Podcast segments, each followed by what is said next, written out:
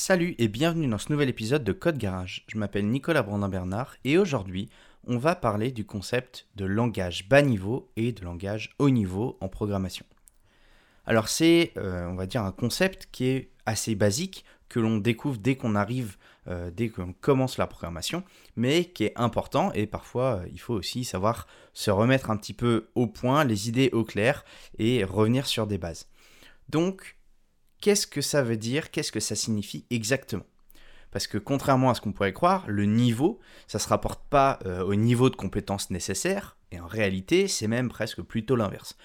Un langage bas niveau, ça signifie que c'est un langage qui est très près du niveau des composants électroniques. Tandis qu'un langage haut niveau, c'est un langage qui va plutôt être compris euh, plus facilement par les humains, les développeurs et les développeuses qui vont l'écrire. Et ce langage haut niveau, il sera ensuite transformé pour être compris par la machine. En anglais, on parle plutôt de low level et de high level. Si on prend des extrêmes, des, les, les exemples euh, les plus extrêmes, le langage le plus bas niveau possible, c'est le binaire. Okay, parce qu'il est compris directement par l'électronique. C'est d'ailleurs le seul langage qui est compris réellement par l'électronique euh, euh, très bas niveau. Alors que un des langages les plus haut niveau qu'on a, on peut dire que c'est le JavaScript. Bon, en réalité, il en existe des dizaines, hein, mais c'est vrai que c'est un, un des langages qu'on, euh, qu'on considère comme étant un des plus hauts niveaux. Le binaire, lui, il sera donc, comme j'ai dit, interprété directement par les composants électroniques, zéro volt ou cinq volts par exemple. Alors que euh, pour être interprété par les composants, ben, le JavaScript, il sera d'abord interprété par le navigateur, puis par le système d'exploitation, puis par le BIOS, et enfin par les composants. Donc voilà, il a une chaîne euh, de, de, de commandement, on va dire, il a une chaîne de transmission. Donc, on voit en disant ça que bah justement JavaScript, il est tout en haut de la pile d'exécution et d'interprétation, et c'est pour ça, comme il est en haut, qu'on parle de haut niveau. Alors pourquoi utiliser un langage de haut niveau ? Comme un langage bas niveau va directement être compris par la machine, il sera exécuté beaucoup plus efficacement pour les mêmes opérations, on va dire. Et à l'inverse, plus un langage est haut niveau, plus il perdra potentiellement en efficacité. Par exemple, le JavaScript est environ exécuté trente fois moins vite qu'un même code en langage C. Si vous voulez, j'ai mis un benchmark dans les notes de l'épisode si ça vous intéresse. Donc on pourrait se demander pourquoi bah, simplement pas tout coder en langage bas niveau. Bah parce qu'en fait, être tout en haut de la pile, euh, c'est pas toujours une mauvaise chose, loin de là. Un code en langage haut niveau, c'est un code qui sera compilé vers un langage plus près de la machine. Donc, selon les méthodes de compilation, qui sont spécifiques à chaque langage, on a même plusieurs compilateurs par langage, on se retrouvera avec plus ou moins de pertes de performance.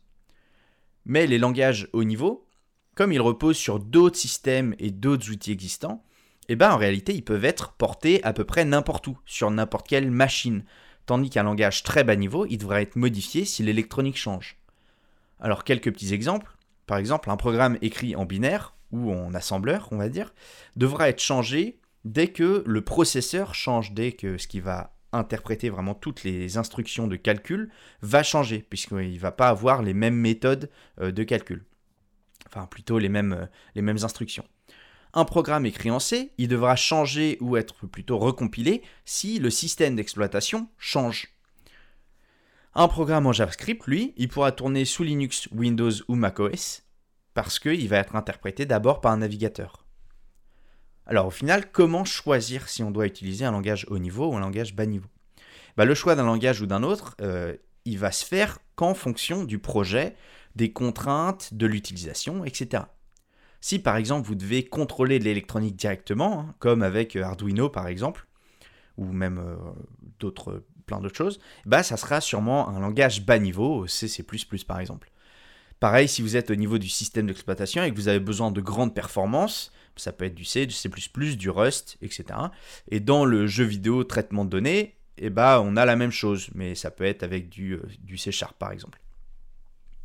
Si par contre, votre application doit s'exécuter sur des centaines de machines différentes, sur différents O S, euh, où euh, on utilisera euh, bah, du coup un langage un peu plus haut niveau. Ça peut être du Java, du Python, du JavaScript, parce qu'ils se portent facilement, ils ont simplement, euh, euh, ils ont simplement un interpréteur, une machine virtuelle qui va les interpréter, et cette machine virtuelle elle va déjà être présente sur les différents O S. Alors évidemment, ça, ce sont des exemples simplement pour si, euh, simplifier la compréhension. Le choix, il est parfois soumis bah, à des contraintes bien plus complexes que celles que je viens de citer, mais voilà, c'était pour essayer de remettre un petit peu au clair et pas qu'on se dise, euh, qu'on se dise je veux absolument faire du bas niveau tout le temps pour tous les use cases. Ou, ou alors, euh, bah, le haut niveau, c'est facile, donc je peux me permettre d'en faire tout le temps. Il y a des cas d'utilisation qui sont faits pour le haut niveau, d'autres le bas niveau. Et on voit très souvent d'ailleurs des entreprises qui commencent un use case avec des, un cas d'utilisation donc avec euh, un langage haut niveau, parce que c'est facile, plus facile à développer, plus rapide, plus portable. Mais quand elles atteignent une certaine, euh, une certaine échelle d'utilisation, eh bien, elles reviennent Euh, elles réécrivent ces modules-là dans des langages bas niveau. On a eu ça euh, très souvent euh, récemment avec des langages, euh, par exemple, qui, enfin, des, des, des algorithmes ou des modules qui étaient écrits en langage haut niveau. Ça peut être Python, ça peut être Go, ça peut être des choses comme ça. Et elles ont été réécrites en Rust, qui est euh, bas niveau et très très performant, euh, justement parce que, bah, en fait, elles arrivaient à un goulot d'étranglement où ces modules-là n'étaient plus assez performants pour, euh, bah, pour le, le cas d'utilisation où elles étaient utilisées. Donc voilà, j'espère que cet épisode vous aura été utile et vous sera utile euh, pour le futur, pour quand vous devrez faire des choix techniques. Moi, je vous donne rendez-vous la semaine prochaine pour un prochain épisode de Code Garage ou directement sur le site code tiret garage point f r. Qu'est-ce que c'est Code Garage? C'est une plateforme d'apprentissage, de cours complets et de grande qualité pour tous les développeurs et toutes les développeuses qui veulent continuer à se former sur des sujets et bah, monter en compétences tout au long de l'année. À bientôt!